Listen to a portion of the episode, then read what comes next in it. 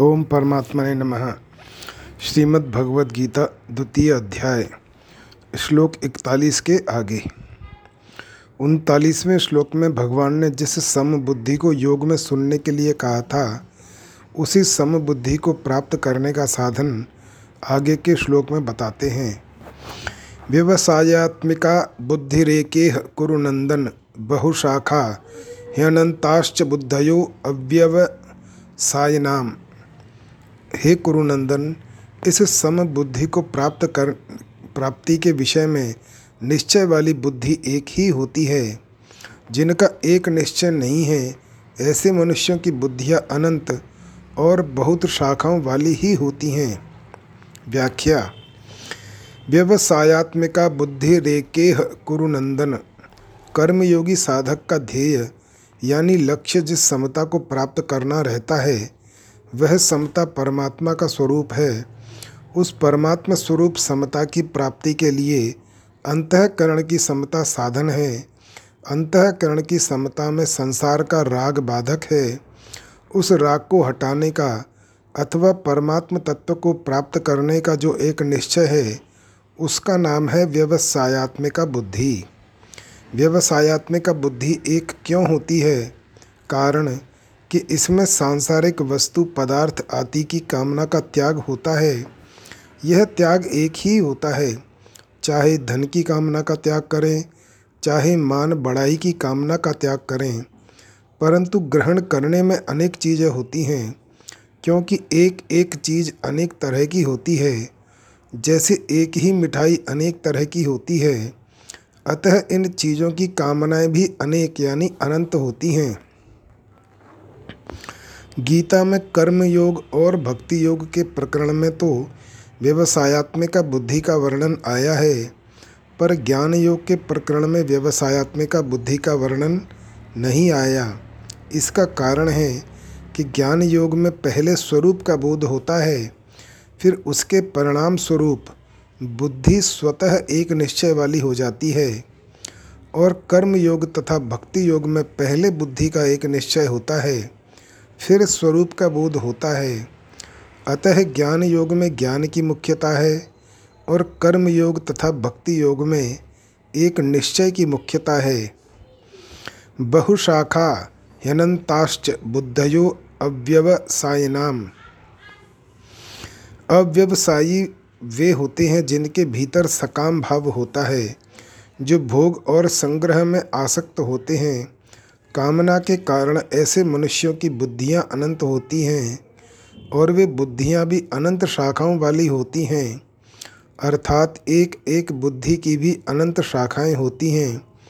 जैसे पुत्र प्राप्ति करनी है, यह एक बुद्धि हुई, और पुत्र प्राप्ति के लिए किसी औषध का सेवन करें, किसी मंत्र का जप करें, कोई अनुष्ठान करें, किसी संत का अभिष आशीर्वाद लें आदि उपाय उस बुद्धि की अनंत शाखाएं हुईं। ऐसे ही धन प्राप्ति करनी है, यह एक बुद्धि हुई, और धन प्राप्ति के लिए व्यापार करें, नौकरी करें, चोरी करें, डाका डालें, धोखा दें, ठगाई करें आदि उस बुद्धि की अनंत शाखाएं हुईं। ऐसे मनुष्यों की बुद्धि में परमात्म प्राप्ति का निश्चय नहीं होता। परिशिष्ट भाव वास्तविक उद्देश्य एक ही होता है। जब तक मनुष्य का एक उद्देश्य नहीं होता, तब तक उसके अनंत उद्देश्य रहते हैं, और एक एक उद्देश्य की अनक अनेक शाखाएं होती हैं, उसकी अनंत कामनाएं होती हैं, और एक कामना की पूर्ति के लिए उपाय भी अनेक होते हैं। अव्यवसायी मनुष्यों की बुद्धियां अनंत क्यों होती हैं, इसका हेतु आगे के तीन श्लोकों में बताते हैं।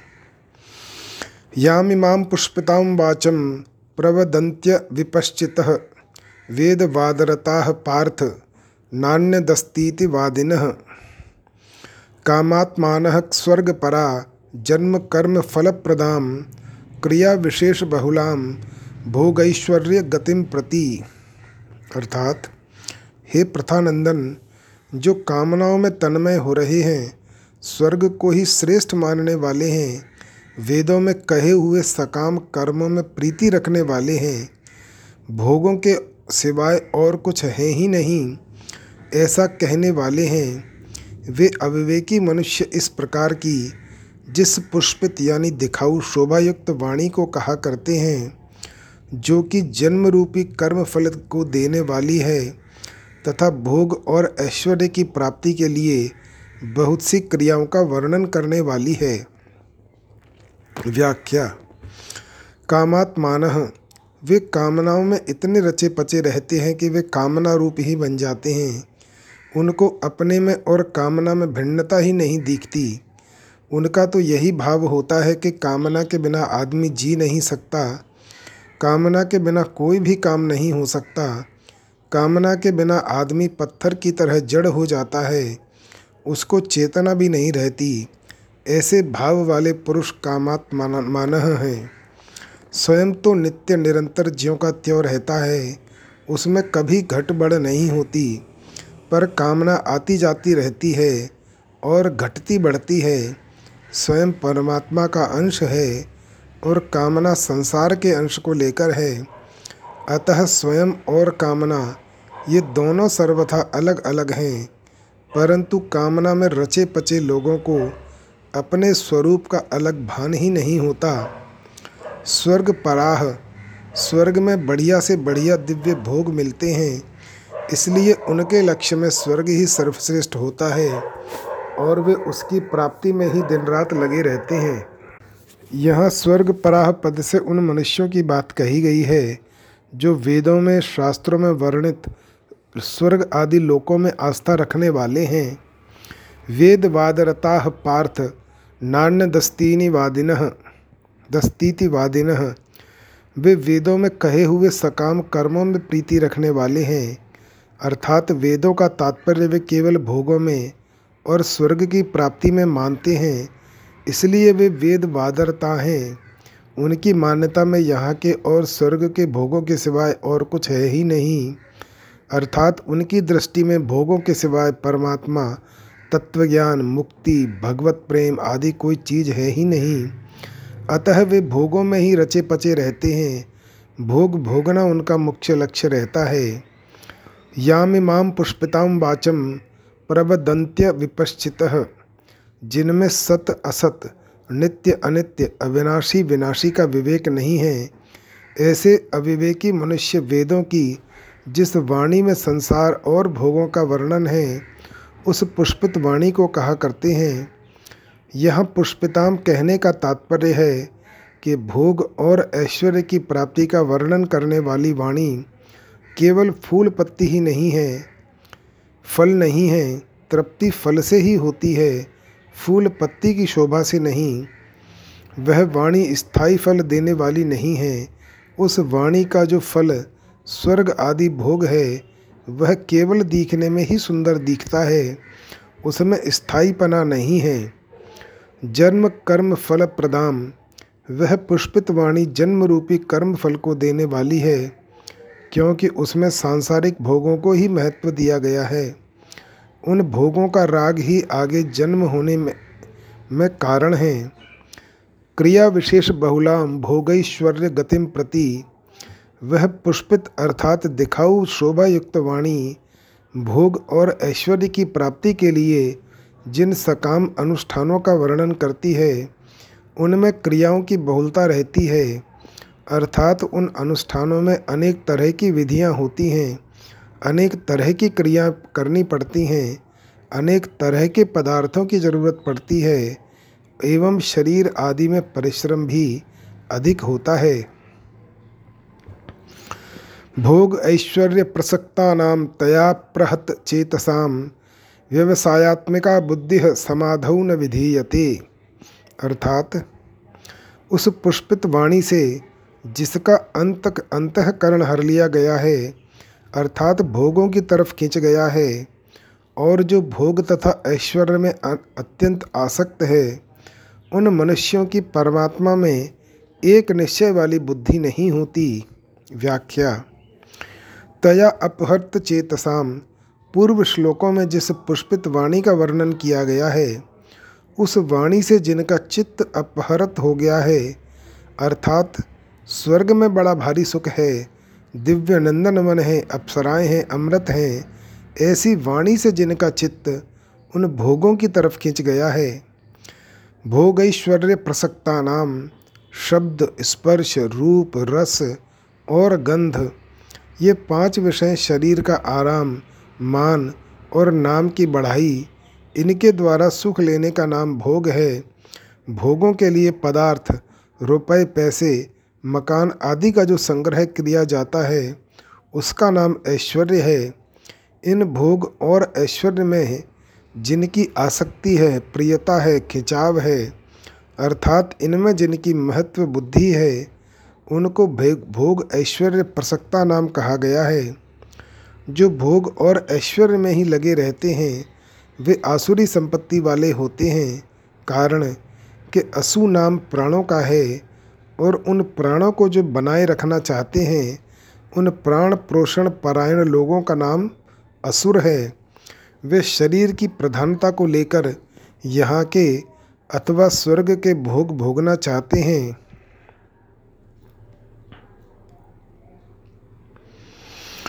व्यवसायत्मिका बुद्धि समाधौ न विधीयते, यानी जो मनुष्य जन्म का असली ध्येय है, जिसके लिए मनुष्य शरीर मिला है, उस परमात्मा को ही प्राप्त करना है, ऐसी व्यवसायत्मिका बुद्धि उन लोगों में नहीं होती। तात्पर्य यह है कि जो भोग भोगे जा चुके हैं, जो भोग भोगे जा सकते हैं, जिन भोगों को सुन रखा है और जो भोग सुने जा सकते हैं, उनके संस्कारों के कारण बुद्धि में जो मलिनता रहती है, उस मलिनता के कारण संसार से सर्वथा विरक्त होकर एक परमात्मा की तरफ चलना है, ऐसा दृढ़ निश्चय नहीं होता है। ऐसे ही संसार की अनेक विद्याओं, कलाओं आदि का जो संग्रह है, उससे मैं विद्वान हूँ, मैं जानकार हूँ, ऐसा जो अभिमान जन्य सुख का भोग होता है, उसमें आसक्त मनुष्यों का भी परमात्म प्राप्ति का एक निश्चय नहीं होता। विशेष बात, परम दयालु प्रभु ने कृपा करके इस मनुष्य शरीर में एक ऐसी विलक्षण विवेक शक्ति दी है जिससे वह सुख दुख से ऊंचा उठ जाए, अपना उद्धार कर ले, सबकी सेवा करके भगवान तक को अपने वश में कर ले। इसी में मनुष्य शरीर की सार्थकता है। परंतु प्रभु प्रदत्त इस विवेक शक्ति का अनादर करके नाशवान भोग और संग्रह में आसक्त हो जाना पशु बुद्धि है, कारण कि पशु पक्षी भी भोगों में लगे रहते हैं। ऐसे ही अगर मनुष्य भी भोगों में लगा रहे तो पशु पक्षियों में और मनुष्य में अंतर ही क्या रहा। पशु पक्षी तो भोग योनि हैं, अतः उनके सामने कर्तव्य का प्रश्न ही नहीं है। परंतु मनुष्य जन्म तो केवल अपने कर्तव्य का पालन करके अपना उद्धार करने के लिए ही मिला है, भोग भोगने के लिए नहीं। इसलिए मनुष्य के सामने जो कुछ अनुकूल प्रतिकूल परिस्थिति आती है वह सब साधन सामग्री है, भोग सामग्री नहीं। जो उसको भोग सामग्री मान लेते हैं उनकी परमात्मा में व्यवसायत्मिका बुद्धि नहीं होती।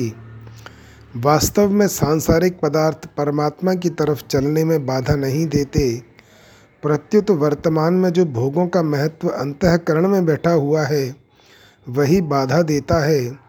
भोग उतना नहीं अटकाते जितना भोगों का महत्व अटकाता है। अटकाने में अपनी रुचि, नियत की प्रधानता है। भोग और संग्रह की रुचि को रखते हुए कोई परमात्मा को प्राप्त करना चाहे तो परमात्मा की प्राप्ति तो दूर रही, उनकी प्राप्ति का एक निश्चय भी नहीं हो सकता, कारण कि जहाँ परमात्मा की तरफ चलने की रुचि है वहीं भोगों की रुचि भी है। जब तक भोग और संग्रह में, मान बढ़ाई, आराम में रुचि है, तब तक कोई भी एक निश्चय करके परमात्मा में नहीं लग सकता, क्योंकि उसका अंतःकरण भोगों की रुचि द्वारा हर लिया गया। उसकी जो शक्ति थी वह भोग और संग्रह में लग गई। परिशिष्ट भाव, अपने कल्याण में अगर कोई बाधा है तो वह है भोग और ऐश्वर्य संग्रह की इच्छा। जैसे जाल में फंसी हुई मछली आगे नहीं बढ़ सकती, ऐसे ही भोग और संग्रह में फंसे हुए मनुष्य की दृष्टि परमात्मा की तरफ बढ़ ही नहीं सकती। इतना ही नहीं, भोग और संग्रह में आसक्त मनुष्य परमात्मा की प्राप्ति का निश्चय भी नहीं कर सकता। जो संसार को सच्चा मानता है उसके लिए कर्मयोग शीघ्र सिद्धि देने वाला है। कर्मयोगी अपने कर्तव्य कर्मों के द्वारा इस संसार की सेवा करता है, अर्थात प्रत्येक कर्म निष्काम भाव से केवल दूसरों के हित के लिए ही करता है। वह दूसरों के सुख से प्रसन्न और दूसरों के दुख से करुणित होता है। दूसरों को सुखी देखकर प्रसन्न होने से उसमें भोग की इच्छा नहीं रहती और दूसरों को दुखी देखकर करुणित होने से उसमें संग्रह की इच्छा भी नहीं रहती। किसी बात को पुष्ट करना हो तो पहले उसके दोनों पक्ष सामने रखकर फिर उसको पुष्ट किया जाता है। यहाँ भगवान निष्काम भाव को पुष्ट करना चाहते हैं, अतः पीछे के तीन श्लोकों में सकाम भावों का वर्णन करके अब आगे के श्लोक में निष्काम होने की प्रेरणा देते हैं। त्रैगुण्य विषया वेदा निस्त्रैगुण्यो भवार्जुन निर्द्वंद्वो नित्य सत्वस्थो निर्योग क्षेम आत्मवान। अर्थात वेद तीनों गुणों के कार्य का ही वर्णन करने वाले हैं। हे अर्जुन, तू तीन गुणों से रहित हो जा, राग द्वेष आदि द्वंद्वों से रहित हो जा, निरंतर नित्य वस्तु परमात्मा में स्थित हो जा, योग क्षेम की चाहना भी मत रख और परमात्म परायण हो जा। व्याख्या। त्रैगुण्य विषया वेदाः, यहाँ वेदों से तात्पर्य वेदों के उस अंश से है जिसमें तीनों गुणों का और तीनों गुणों के कार्य स्वर्ग आदि भोग भूमियों का वर्णन है। यह उपर्युक्त पदों में तात्पर्य वेदों की निंदा में नहीं है, प्रत्युत निष्काम भाव की महिमा है। जैसे हीरे के वर्णन के साथ साथ कांच का वर्णन किया जाए तो उसका तात्पर्य कांच की निंदा करने में नहीं है, प्रत्युत हीरे की महिमा बताने में है। ऐसे ही यहाँ निष्काम भाव की महिमा बताने के लिए ही वेदों के सकाम भाव का वर्णन आया है, निंदा के लिए नहीं। वेद केवल तीनों गुणों का कार्य संसार का ही वर्णन करने वाले हैं, ऐसी बात भी नहीं है। वेदों में परमात्मा और उनकी प्राप्ति के साधनों का भी वर्णन हुआ है। निस्त्रयी गुण्यो भवार्जुन, हे अर्जुन, तू तीनों गुणों के कार्य रूप संसार की इच्छा का त्याग करके असंसारी बन जा, अर्थात संसार से ऊंचा उठ जा। निर्द्वंद्व, संसार से ऊंचा उठने के लिए राग द्वेष आदि द्वंद्वों से रहित होने की बड़ी भारी आवश्यकता है, क्योंकि ये ही वास्तव में मनुष्य के शत्रु हैं, अर्थात उसको संसार में फंसाने वाले हैं। इसलिए तू संपूर्ण द्वंद्वों से रहित हो जा। यहाँ भगवान अर्जुन को निर्द्वंद्व होने की आज्ञा क्यों दे रहे हैं? कारण कि द्वंद्वों से सम्मोह होता है, संसार में फसावट होती है। जब साधक निर्द्वंद्व होता है तभी वह दृढ़ होकर भजन कर सकता है। निर्द्वंद्व होने से साधक सुखपूर्वक संसार बंधन से मुक्त हो जाता है। निर्द्वंद्व होने से मूढ़ता चली जाती है। निर्द्वंद्व होने से साधक कर्म करता हुआ भी बंधता नहीं। तात्पर्य है कि साधक की साधना निर्द्वंद्व होने से ही दृढ़ होती है। इसलिए भगवान अर्जुन को निर्द्वंद्व होने की आज्ञा देते हैं। दूसरी बात, अगर संसार में किसी भी वस्तु व्यक्ति आदि में राग होगा तो दूसरी वस्तु व्यक्ति आदि में द्वेष हो जाएगा, यह नियम है। ऐसा होने पर भगवान की उपेक्षा हो जाएगी, यह भी एक प्रकार का द्वेष है। परंतु जब साधक का भगवान में प्रेम हो जाएगा तब संसार से द्वेष नहीं होगा, प्रत्युत संसार से स्वाभाविक उपरति हो जाएगी। उपरति होने की पहली अवस्था यह होगी कि साधक का प्रतिकूलता में द्वेष नहीं होगा किंतु उसकी उपेक्षा होगी। उपेक्षा के बाद उदासीनता होगी और उदासीनता के बाद उपरति होगी। उपरति में राग द्वेष सर्वथा मिट जाते हैं। इस क्रम में अगर सूक्ष्मता से देखा जाए तो उपेक्षा में राग द्वेष के संस्कार रहते हैं, उदासीनता में राग द्वेष की सत्ता रहती है और उपरति में राग द्वेष के न संस्कार रहते हैं न सत्ता रहती है, किंतु राग द्वेष का सर्वथा अभाव हो जाता है। नित्य सत्वस्थः द्वंद्वों से रहित होने का उपाय यह है कि जो नित्य निरंतर रहने वाला सर्वत्र परिपूर्ण परमात्मा है तो उसी में निरंतर स्थित रहे। एक ही विषय में, एक ही वस्तु में दो भाव कर लेना द्वंद्व है, परंतु जहाँ विषय वस्तु अलग अलग होते हैं वहाँ द्वंद्व नहीं होता। जैसे प्रकृति और पुरुष, जड़ और चेतन, इन दोनों को अलग अलग समझना द्वंद्व नहीं है। ऐसे ही संसार से विमुख होकर भगवान के सम्मुख हो जाना द्वंद्व नहीं है, परंतु केवल संसार में ही दो भाव राग द्वेष, हर्ष शोक, सुख दुख आदि हो जाएं तो यह द्वंद्व हो जाता है और इसी द्वंद्व में मनुष्य फंसता है। निर्योग क्षेमः, तू योग और क्षेम की इच्छा भी मत रख, क्योंकि जो केवल मेरे परायण होते हैं उनके योग क्षेम का वहन मैं स्वयं करता हूँ। अप्राप्त वस्तु की प्राप्ति का नाम योग्य है और प्राप्त वस्तु की रक्षा का नाम क्षेम है। यद्यपि यहाँ कर्म योग का प्रकरण है तथापि यहाँ निर्योग क्षेम है पद भक्ति योग का वाचक मानना ठीक मालूम देता है, कारण कि अर्जुन को जगह जगह भक्त होने के लिए आज्ञा दी है और अर्जुन को भक्त रूप से स्वीकार भी किया है। भगवान ने अपने को भक्तों का योग क्षेम वहन करने वाला भी बताया है। आत्मवान, तू केवल परमात्मा के परायण हो जा, एक परमात्मा प्राप्ति का ही लक्ष्य रख। परिशिष्ट भाव निर्द्वंद, वास्तव में जड़ चेतन, सत असत, नित्य अनित्य, नाशवान अविनाशी आदि का भेद भी द्वंद्व है। योग और क्षेम की चाहना भी द्वंद्व है। द्वंद्व होने से सब कुछ भगवान ही है इस वास्तविकता का अनुभव नहीं होता, कारण कि जब सब कुछ भगवान ही है तब फिर जड़ चेतन आदि का द्वंद्व कैसे रह सकता है। इसीलिए भगवान ने अमृत और मृत्यु, सत और असत को दोनों को अपना स्वरूप बताया है। अमृतम चैव मृत्युश्च सदसच्चा हम अर्जुन। यावानर्थ उदपाने सर्वतः संप्लुतोदके तावान सर्वेषु वेदेषु ब्राह्मणस्य विजानतः। अर्थ अर्थात सब तरफ से परिपूर्ण महान जलाशय के प्राप्त होने पर छोटे गड्ढों में भरे जल में मनुष्य का जितना प्रयोजन रहता है यानी कुछ भी प्रयोजन नहीं रहता। वेदों और शास्त्रों को तत्व से जानने वाले ब्रह्मज्ञानी का संपूर्ण वेदों में उतना ही प्रयोजन रहता है, अर्थात कुछ भी प्रयोजन नहीं रहता।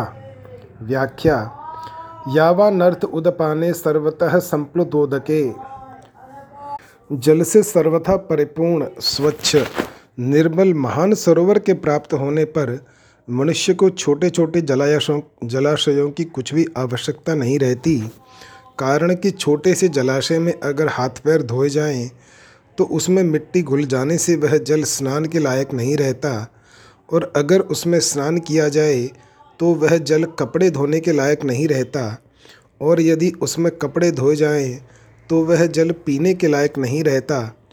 परंतु महान सरोवर के मिलने पर, उसमें सब कुछ करने पर भी उसमें कुछ भी फर्क नहीं पड़ता, अर्थात उसकी स्वच्छता, निर्मलता, पवित्रता वैसी की वैसी ही बनी रहती है।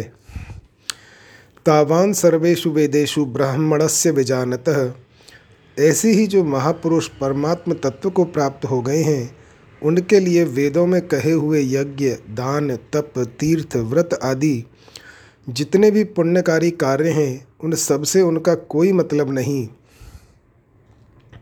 रहता, अर्थात वे पुण्यकारी कार्य उनके लिए छोटे छोटे जलाशयों की तरह हो जाते हैं।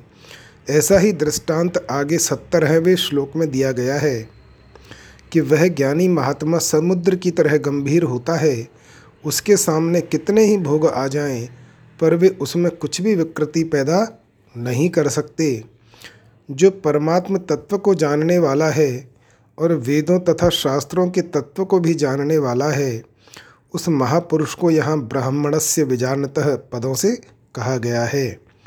तावान कहने का तात्पर्य है कि परमात्म तत्व की प्राप्ति होने पर वह तीनों गुणों से रहित हो जाता है, वह निर्द्वंद्व हो जाता है, अर्थात उसमें राग द्वेष आदि नहीं रहते, वह नित्य तत्व में स्थित हो जाता है, वह निर्योग क्षेम हो जाता है, अर्थात कोई वस्तु मिल जाए और मिली हुई वस्तु की रक्षा होती रहे ऐसा उसमें भाव भी नहीं होता, वह सदा ही परमात्म परायण रहता है।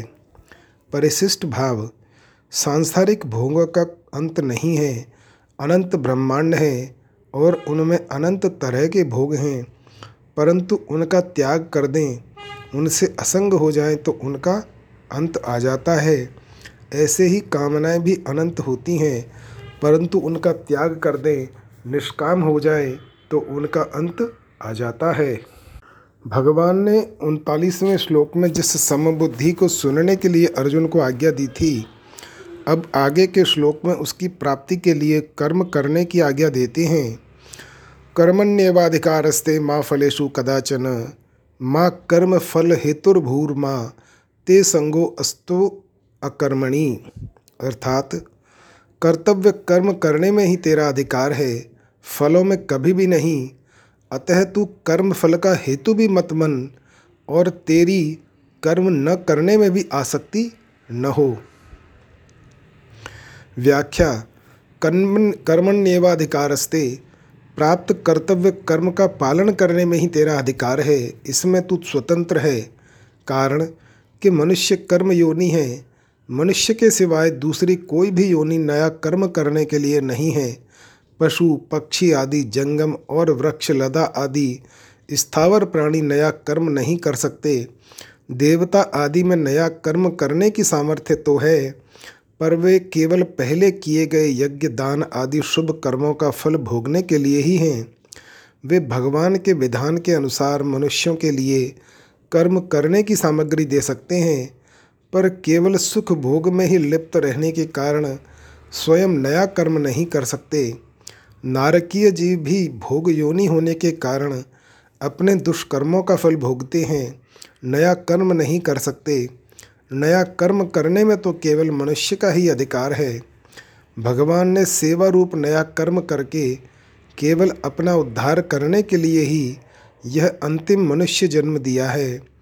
अगर यह कर्मों को अपने लिए करेगा तो बंधन में पड़ जाएगा, और अगर कर्मों को न करके आलस्य प्रमाद में पड़ा रहेगा तो बार बार जन्मता मरता रहेगा।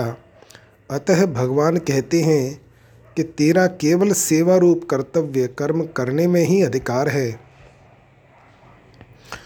कर्मणि पद में एक वचन देने का तात्पर्य है कि मनुष्य के सामने देश काल घटना परिस्थिति आदि को लेकर शास्त्र विहित कर्म तो अलग अलग होंगे, पर एक समय में एक मनुष्य किसी एक कर्म को ही तत्परता पूर्वक कर सकता है।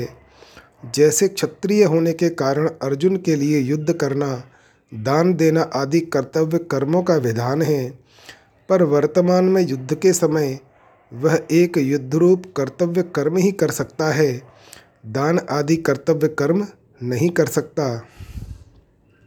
मार्मिक बात, मनुष्य शरीर में दो बातें हैं, पुराने कर्मों का फल भोग और नया पुरुषार्थ।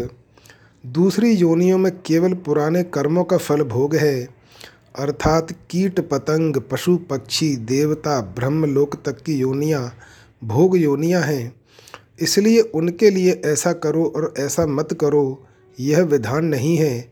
पशु पक्षी कीट पतंग आदि जो कुछ भी कर्म करते हैं उनका वह कर्म भी फल भोग में है, कारण कि उनके द्वारा किया जाने वाला कर्म उनके प्रारब्ध के अनुसार पहले से ही रचा हुआ है। उनके जीवन में अनुकूल प्रतिकूल परिस्थिति का जो कुछ भोग होता है वह भोग भी फल भोग में ही है, परंतु मनुष्य शरीर तो केवल नए पुरुषार्थ के लिए ही मिला है, जिससे यह अपना उद्धार कर ले। इस मनुष्य शरीर में दो विभाग हैं, एक तो इसके सामने पुराने कर्मों के फल रूप में अनुकूल प्रतिकूल परिस्थिति आती है, और दूसरा यह नया पुरुषार्थ नए कर्म करता है। नए कर्मों के अनुसार ही इसके भविष्य का निर्माण होता है। इसलिए शास्त्र, संत महापुरुषों का विधि निषेध, राज्य आदि का शासन केवल मनुष्यों के लिए ही होता है, क्योंकि मनुष्य में पुरुषार्थ की प्रधानता है, नए कर्मों को करने की स्वतंत्रता है, परंतु पिछले कर्मों के फलस्वरूप मिलने वाली अनुकूल प्रतिकूल परिस्थिति को बदलने में यह परतंत्र है। तात्पर्य है कि मनुष्य कर्म करने में स्वतंत्र और फल प्राप्ति में परतंत्र है, परंतु अनुकूल प्रतिकूल रूप से प्राप्त परिस्थिति का सदुपयोग करके मनुष्य उसको अपने उद्धार की साधन सामग्री बना सकता है, क्योंकि यह मनुष्य शरीर अपने उद्धार के लिए ही मिला है। इसलिए इसमें नया पुरुषार्थ भी उद्धार के लिए है और पुराने कर्मों के फल रूप से प्राप्त परिस्थिति भी उद्धार के लिए ही है। इसमें एक विशेष समझने की बात है कि इस मनुष्य जीवन के प्रारब्ध के अनुसार जो भी शुभ या अशुभ परिस्थिति आती है, उस परिस्थिति को मनुष्य सुखदायी या दुखदायी तो मान सकता है, पर वास्तव में देखा जाए तो उस परिस्थिति से सुखी या दुखी होना कर्मों का फल नहीं है, प्रत्युत मूर्खता का फल है।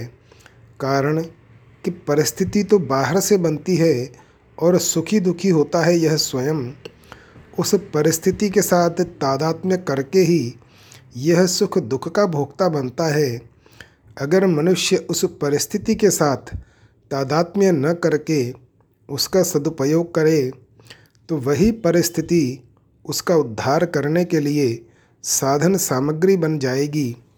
सुखदायी परिस्थिति का सदुपयोग है दूसरों की सेवा करना और दुखदायी परिस्थिति का सदुपयोग है सुख भोग की इच्छा का त्याग करना। दुखदायी परिस्थिति आने पर मनुष्य को कभी भी घबराना नहीं चाहिए, प्रत्युत यह विचार करना चाहिए कि हमने पहले सुख भोग की इच्छा से ही पाप किए थे और वे ही पाप दुखदायी परिस्थिति के रूप में आकर नष्ट हो रहे हैं। इसमें एक लाभ यह है कि उन पापों का प्रायश्चित हो रहा है और हम शुद्ध हो रहे हैं।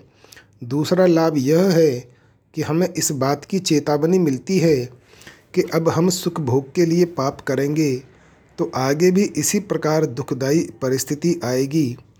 इसलिए सुख भोग की इच्छा से अब कोई काम करना ही नहीं है, प्रत्युत प्राणी मात्र के हित के लिए ही काम करना है। तात्पर्य यह हुआ कि पशु पक्षी कीट पतंग आदि योनियों के लिए पुराने कर्मों का फल और नया कर्म ये दोनों ही भोग रूप में हैं, और मनुष्यों के लिए पुराने कर्मों का फल और नया कर्म ये दोनों ही उद्धार के साधन हैं। माँ फलेषु कदाचन, फल में तेरा किंचन मात्र भी अधिकार नहीं है, अर्थात फल की प्राप्ति में तेरी स्वतंत्रता नहीं है, क्योंकि फल का विधान तो मेरे अधीन है। अतः फल की इच्छा न रख कर कर्तव्य कर्म कर। अगर तू फल की इच्छा रख कर कर्म करेगा तो तू बंध जाएगा। फले सक्तो निबध्यते, कारण कि फलेच्छा अर्थात भोक्तृत्व पर ही कर्तृत्व टिका हुआ है, अर्थात भोक्तृत्व से ही कर्तृत्व आता है। फलेच्छा सर्वथा मिटने से कर्तृत्व मिट जाता है और कर्तृत्व मिटने से मनुष्य कर्म करता हुआ भी नहीं बनता।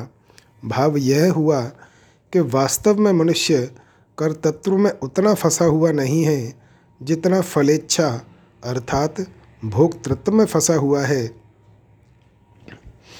अंतःकरण में भोक्तृत्व यानी फलेच्छा फल आसक्ति अधिक रहने के कारण ही मनुष्य भगवत प्राप्ति, तत्वज्ञान, प्रेम प्राप्ति आदि में कर्मों को कारण मानता है।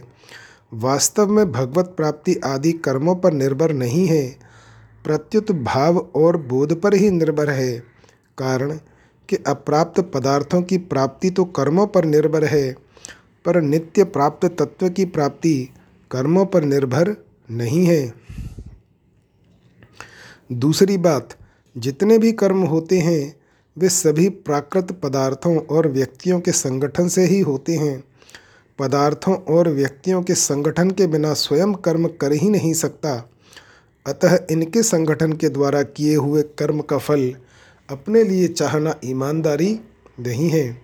अतः कर्म का फल चाहना मनुष्य के लिए हितकारक नहीं है। फल में तेरा अधिकार नहीं, इससे यह बात सिद्ध हो जाती है कि फल के साथ संबंध जोड़ने में अथवा न जोड़ने में मात्र मनुष्य स्वतंत्र हैं, सबल हैं। इसमें वे पराधीन और निर्बल नहीं हैं। फलेषु पद में बहुवचन देने का तात्पर्य है कि मनुष्य कर्म तो एक करता है, पर उस कर्म के फल अनेक चाहता है।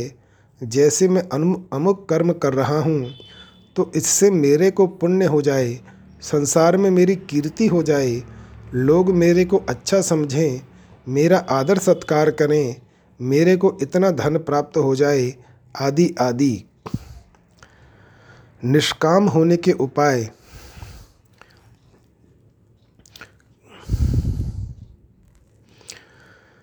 पहला, कामना पैदा होने से अभाव होता है और कामना की पूर्ति होने से परतंत्रता और पूर्ति न होने से दुख होता है तथा कामना पूर्ति का सुख लेने से नई कामना की उत्पत्ति होती है और सकाम भाव पूर्वक नए नए कर्म करने की रुचि बढ़ती चली जाती है। ऐसा ठीक ठीक समझ लेने से निष्कामता स्वतः आ जाती है। दूसरा, कर्म नित्य नहीं है क्योंकि उनका आरंभ और अंत होता है तथा उन कर्मों का फल भी नित्य नहीं है क्योंकि उनका भी संयोग और वियोग होता है, परंतु स्वयं नित्य है। अनित्य कर्म और कर्म फल से नित्य स्वरूप को कोई लाभ नहीं होता। ऐसा ठीक समझ लेने से निष्कामता आ जाती है।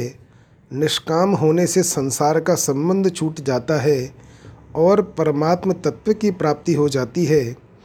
कर्मों में निष्काम होने के लिए साधक में तेजी का विवेक भी होना चाहिए और सेवा भाव भी होना चाहिए, क्योंकि इन दोनों के होने से ही कर्मयोग ठीक तरह से आचरण में आएगा। नहीं तो कर्म हो जाएंगे पर योग नहीं होगा। तात्पर्य है कि अपने सुख आराम का त्याग करने में तो विवेक की प्रधानता होनी चाहिए और दूसरों को सुख आराम पहुंचाने में सेवा भाव की प्रार्थना होनी चाहिए। माँ कर्म फल हेतुर्भूह, तू कर्म फल का हेतु में बतमन। तात्पर्य है कि शरीर, इंद्रिया, मन, बुद्धि आदि कर्म सामग्री के साथ अपनी किंचन मात्र भी ममता नहीं रखनी चाहिए, क्योंकि इनमें ममता होने से मनुष्य कर्म फल का हेतु बन जाता है। आगे पांचवें अध्याय के ग्यारहवें श्लोक में भी भगवान ने शरीर, मन, बुद्धि और इंद्रियों के साथ केवलई पद देकर बताया है कि शरीर आदि के साथ किंचन मात्र भी ममता नहीं होनी चाहिए। शुभ क्रियाओं में फल की इच्छा न होने पर भी मेरे द्वारा किसी का उपकार हो गया, किसी का हित हो गया, किसी का सुख पहुँचा, ऐसा भाव हो जाता है तो यह कर्म फल का हेतु बनना है। कारण कि ऐसा भाव होने से शुभ कर्म के साथ और मन, बुद्धि, इंद्रियों आदि के साथ संबंध हो जाता है जो कि असत का संग है। वास्तव में अंतःकरण, बहिकरण और क्रियाओं के साथ हमारा कोई संबंध नहीं है। इनका संबंध समष्टि संसार के साथ है। जैसे दूसरे किसी व्यक्ति के द्वारा दूसरे किसी का हित होता है तो उसमें हम अपना संबंध नहीं मानते, उसमें अपने को निमित्त नहीं मानते। ऐसा ही अपने कहलाने वाले शरीर आदि से किसी का हित हो जाए तो उसमें अपने को निमित्त न माने। जब अपने को किसी भी क्रिया में निमित्त, हेतु नहीं मानेंगे तो कर्म फल का हेतु भी नहीं बनेंगे। माते संगो अस्त्व कर्मणि, कर्म न करने में भी तेरी आसक्ति नहीं होनी चाहिए। कारण कि कर्म न करने में आस, आल, आसक्ति होने से आलस्य, प्रमाद आदि होंगे। कर्म फल में आसक्ति रहने से जैसा बंधन होता है वैसा ही बंधन कर्म न करने में आलस्य, प्रमाद आदि होने से होता है, क्योंकि आलस्य प्रमाद का भी एक भोग होता है, अर्थात उनका भी एक सुख होता है जो तमोगुण हैं। निद्रालयस्य प्रमादोत्थम तत्ता न समुद्दाहृतम, और जिसका फल अधोगति होता है, अधोगच्छन्ति तामसाः। तात्पर्य यह हुआ कि राग आसक्ति कहीं भी होगी तो वह बांधने वाली हो ही जाएगी। कारणम गुणसंगो अस्य सदसद्यो निजन्मसु। कर्म रहित होने से हमें लौकिक लाभ होगा, संसार में हमारी प्रसिद्धि होगी आदि कोई सांसारिक प्रयोजन भी नहीं होना चाहिए, और समाधि लग जाने से आध्यात्मिक तत्व में हमारी स्थिति होगी आदि कोई पारमार्थिक प्रयोजन भी नहीं होना चाहिए। तात्पर्य है कि कर्म न करने से सांसारिक और पारमार्थिक उन्नति होगी। यह भी कर्म न करने में आसक्ति है, क्योंकि वास्तविक तत्व कर्म करने और न करने से अतीत है। इस श्लोक में भगवान का यह तात्पर्य मालूम देता है कि परिवर्तनशील वस्तु, व्यक्ति, पदार्थ, क्रिया, घटना, परिस्थिति, अवस्था, स्थूल सूक्ष्म कारण, शरीर आदि के साथ साधक की सर्वथा निर्लिप्तता होनी चाहिए। इनके साथ किंचन मात्र भी किसी प्रकार का संबंध नहीं होना चाहिए। इस श्लोक के चार चरणों में चार बातें आई हैं। पहला, कर्म करने में ही तेरा अधिकार है। दूसरा, फल में कभी तेरा अधिकार नहीं है। तीसरा, तू कर्म फल का हेतु भी मत बन। और चौथा, कर्म न करने में भी तेरी आसक्ति न हो। इनमें से पहले और चौथे चरण की बात एक है तथा दूसरे और तीसरे चरण की बात एक है। पहले चरण में कर्म करने में अधिकार बताया है और चौथे चरण में कर्म न करने में आसक्ति होने का निषेध किया है। दूसरे चरण में फल की इच्छा का निषेध किया है और तीसरे चरण में फल का हेतु बनने का निषेध किया है। तात्पर्य यह हुआ कि अकर्मण्यता में रुचि होने से प्रमाद, आलस्य आदि तामसी वृत्ति के साथ तेरा संबंध हो जाएगा। कर्म एवं कर्म फल के साथ संबंध जोड़ने से तेरा राजसी वृत्ति के साथ संबंध हो जाएगा। प्रमाद, आलस्य, कर्म, कर्म फल आदि का संबंध न रहने पर जब विवेक जन्य सुख होता है, प्रकाश मिलता है, ज्ञान मिलता है, उसके साथ संबंध जोड़ने से सात्विकी वृत्ति के साथ संबंध हो जाएगा। इनके साथ संबंध होना ही जन्म मरण का कारण है। अतः साधक कर्म, कर्मफल और इनके त्याग का सुख, इनमें से किसी के साथ भी अपना संबंध न जोड़े, इनमें राग या आसक्ति न करे। कर्म करते हुए इनके साथ संबंध न रखना ही कर्मयोग है। परिशिष्ट भाव। एक कर्म विभाग है और एक फल विभाग है। मनुष्य का कर्म विभाग में ही अधिकार है, फल विभाग में नहीं। कारण कि नया पुरुषार्थ होने से कर्म करना मनुष्य के अधीन है और पूर्वकृत कर्मों का भोग होने से फल विभाग होना प्रारब्ध के अधीन है। कर्म योग की दृष्टि से देखें तो मनुष्य को जो साधन सामग्री, वस्तु, योग्यता और सामर्थ्य मिली है वह प्रारब्ध है, और उसका सदुपयोग करना अर्थात उसको अपना और अपने लिए न मानकर प्रत्युत दूसरों का और दूसरों के लिए मानकर उनकी सेवा में लगाना पुरुषार्थ है। कर्म योग में मुख्य बात है अपने कर्तव्य के द्वारा दूसरे के अधिकार की रक्षा करना और कर्म फल का अर्थात अपने अधिकार का त्याग करना। दूसरे की अधिकार की रक्षा करने से पुराना राग मिट जाता है और अपने अधिकार का त्याग करने से नया राग पैदा नहीं होता। इस प्रकार पुराना राग मिटने से और नया राग पैदा न होने से कर्मयोगी वीतराग हो जाता है। वीतराग होने पर उसको तत्वज्ञान हो जाता है। कारण कि तत्वज्ञान की प्राप्ति में नाशवान असत वस्तुओं का राग ही बाधक है।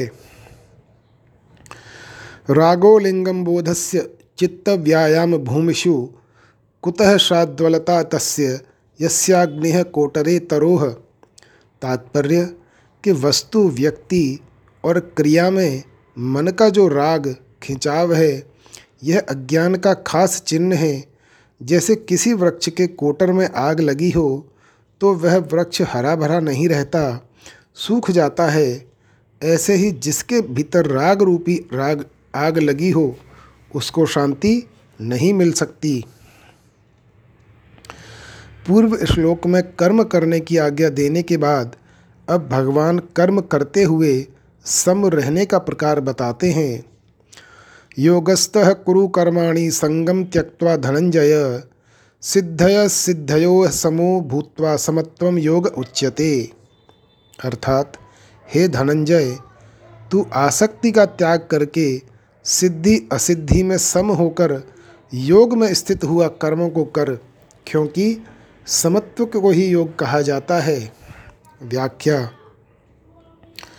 संगम त्यक्त्वा, किसी भी कर्म में, किसी भी कर्म के फल में, किसी भी देश काल घटना परिस्थिति अंतःकरण बहिकरण आदि प्राकृत वस्तु में तेरी आसक्ति न हो, तभी तू निर्लिप्तता पूर्वक कर्म कर सकता है। अगर तू कर्म फल आदि किसी में भी चिपक जाएगा तो निर्लिप्तता कैसे रहेगी, और निर्लिप्तता रहे बिना वह कर्म मुक्तिदायक कैसे होगा। सिद्धि अयसिद्धयोः समो भूत्वा, आसक्ति के त्याग का परिणाम क्या होगा? सिद्धि और असिद्धि में समता हो जाएगी। कर्म का पूरा होना अथवा न होना, सांसारिक दृष्टि से उसका फल अनुकूल होना अथवा प्रतिकूल होना, उस कर्म को करने से आदर निरादर प्रशंसा निंदा होना, अंतःकरण की शुद्धि होना अथवा न होना आदि आदि, जो सिद्धि और असिद्धि हैं उसमें सम रहना चाहिए।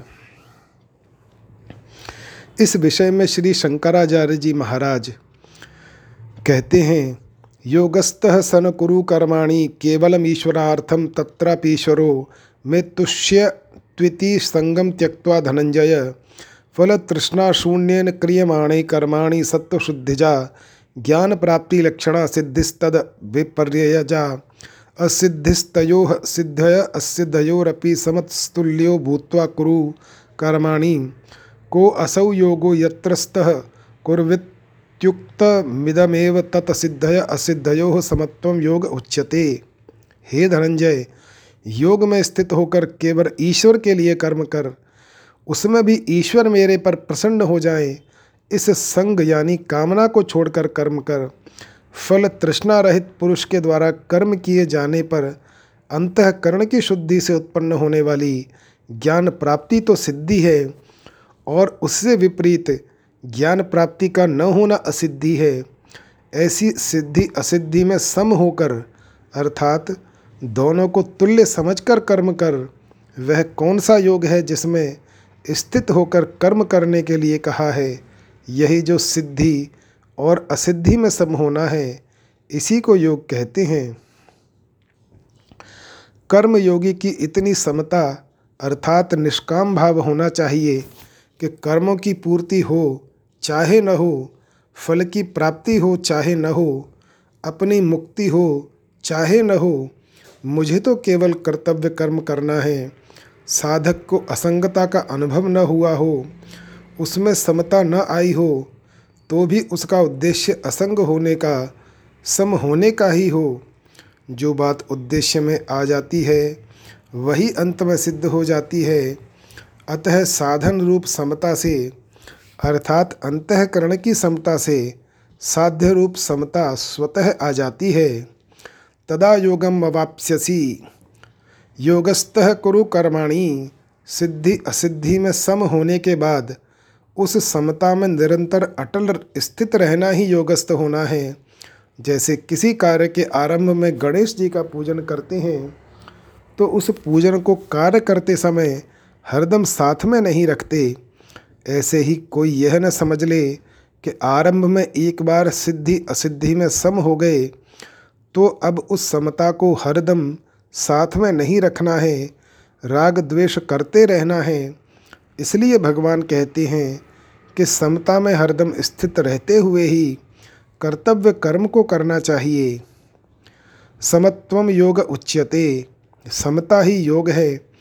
अर्थात समता परमात्मा का स्वरूप है, वह समता अंतःकरण में निरंतर बनी रहनी चाहिए। आगे पाँचवें अध्याय के उन्नीसवें श्लोक में भगवान कहेंगे, कि जिनका मन समता में स्थित हो गया है उन लोगों ने जीवित अवस्था में ही संसार को जीत लिया है, क्योंकि ब्रह्म निर्दोष है और सम है, अतः उनकी स्थिति ब्रह्म में ही है। समता का नाम योग है। यह योग की परिभाषा है। इसी को आगे छठे अध्याय के तेईसवें श्लोक में कहेंगे कि दुखों के संयोग का जिसमें वियोग है उसका नाम योग है। ये दोनों परिभाषाएं वास्तव में एक ही हैं। जैसे दाद की बीमारी में खुजली का सुख होता है और जलन का दुख होता है, पर ये दोनों ही बीमारी होने से दुख रूप हैं। ऐसे ही संसार के संबंध से होने वाला सुख और दुख दोनों ही वास्तव में दुख रूप हैं। ऐसे संसार से संबंध विच्छेद का नाम ही सुख संयोग वियोग है।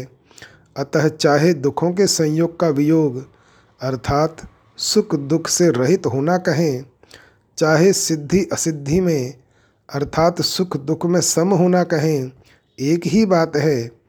इस श्लोक का तात्पर्य यह हुआ कि स्थूल सूक्ष्म और कारण शरीर से होने वाली मात्र क्रियाओं को केवल संसार की सेवा रूप से करना है, अपने लिए नहीं।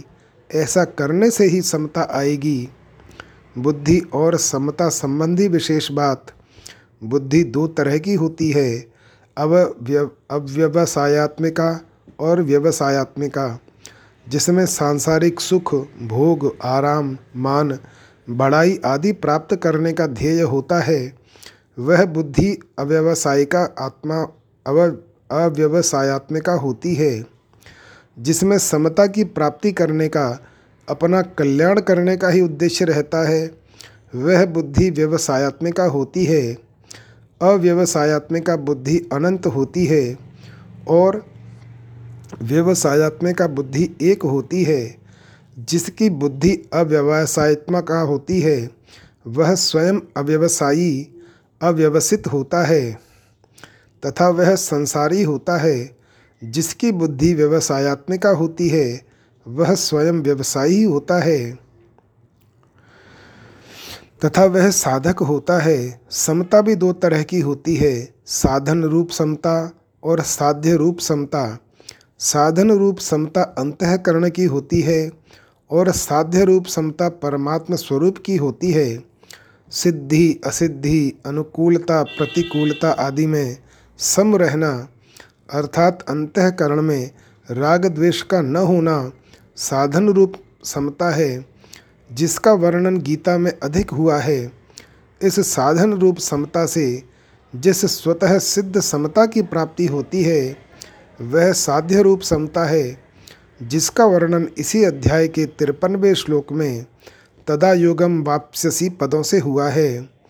अब इन चारों भेदों को यों समझें कि एक संसारी होता है और एक साधक होता है, एक साधन होता है और एक साध्य होता है। भोग भोगना और संग्रह करना यही जिसका उद्देश्य होता है वह संसारी होता है। उसकी एक व्यवसायात्मिका बुद्धि नहीं होती। प्रत्युत कामना रूपी शाखाओं वाली अनंत बुद्धियां होती हैं। मेरे को तो समता की प्राप्ति ही करनी है, चाहे जो हो जाए, ऐसा निश्चय करने वालों की व्यवसायात्मिका बुद्धि होती है। ऐसा साधक जब व्यवहार क्षेत्र में आता है तब उसके सामने सिद्धि असिद्धि लाभ हानि अनुकूल प्रतिकूल परिस्थिति आदि आने पर वह उनमें सम रहता है, राग द्वेष नहीं करता। इस साधन रूप समता से वह संसार से ऊंचा उठ जाता है। एहैव तैर्जितः सर्गो येषां साम्ये स्थितं मनः। साधन रूप समता से स्वतः सिद्ध समरूप परमात्मा की प्राप्ति हो जाती है। निर्दोषम ही समम ब्रह्म तस्माद् ब्रह्मणि ते स्थिताः। परिशिष्ट भाव। पातंजल योग दर्शन में चित्तवृत्ति निरोध रूप साधन को योग कहा गया है। योगश्चित्तवृत्ति निरोधः। इस योग के परिणाम स्वरूप दृष्टा की स्वरूप में स्थिति हो जाती है। तदा दृष्टुः स्वरूपे अवस्थानम। इस प्रकार पातंजल योग दर्शन में योग का जो परिणाम बताया गया है उसी को गीता योग कहती है। समत्वम योग उच्यते। तम विद्याद दुख संयोग वियोगम योग संजितम। तात्पर्य है कि गीता चित्त वृत्तियों से सर्वथा संबंध विच्छेद पूर्वक स्वतः सिद्ध समस्वरूप में स्वाभाविक स्थिति को योग कहती है। इस योग अर्थात समता में स्थित होने पर फिर कभी इससे वियोग अर्थात व्युत्थान नहीं होता, इसलिए इसको नित्य योग भी कहते हैं। चित्त वृत्तियों का निरोध होने पर तो निर्विकल्प अवस्था होती है, पर समता में स्वतः सिद्ध स्थिति का अनुभव होने पर निर्विकल्प बोध सहजावस्था होता है। निर्विकल्प बोध अवस्था नहीं है, प्रत्युत संपूर्ण अवस्थाओं से अतीत तथा उनका प्रकाशक एवं संपूर्ण योग साधनों का फल है। अवस्था तो निर्विकल्प और सविकल्प दोनों होती है, पर बोध निर्विकल्प ही होता है। इस प्रकार गीता का योग पातंजल योग दर्शन के योग से बहुत विलक्षण है। पातंजल योग दर्शन के योग का अधिकारी वह है जो मूढ़ और क्षिप्त वृत्ति वाला नहीं है, प्रत्युत विक्षिप्त वृत्ति वाला है। पर भगवान की प्राप्ति चाहने वाले सबके सब मनुष्य गीता के योग के अधिकारी हैं। इतना ही नहीं, जो मनुष्य भोग और संग्रह को महत्व न देकर इस योग को ही महत्व देता है और इसको प्राप्त करना चाहता है, ऐसा योग का जिज्ञासु भी वेदों में वर्णित सकाम कर्मों का अतिक्रमण कर जाता है। जिज्ञासुरपि योगस्य शब्द ब्रह्माति वर्तते। जय श्री राम।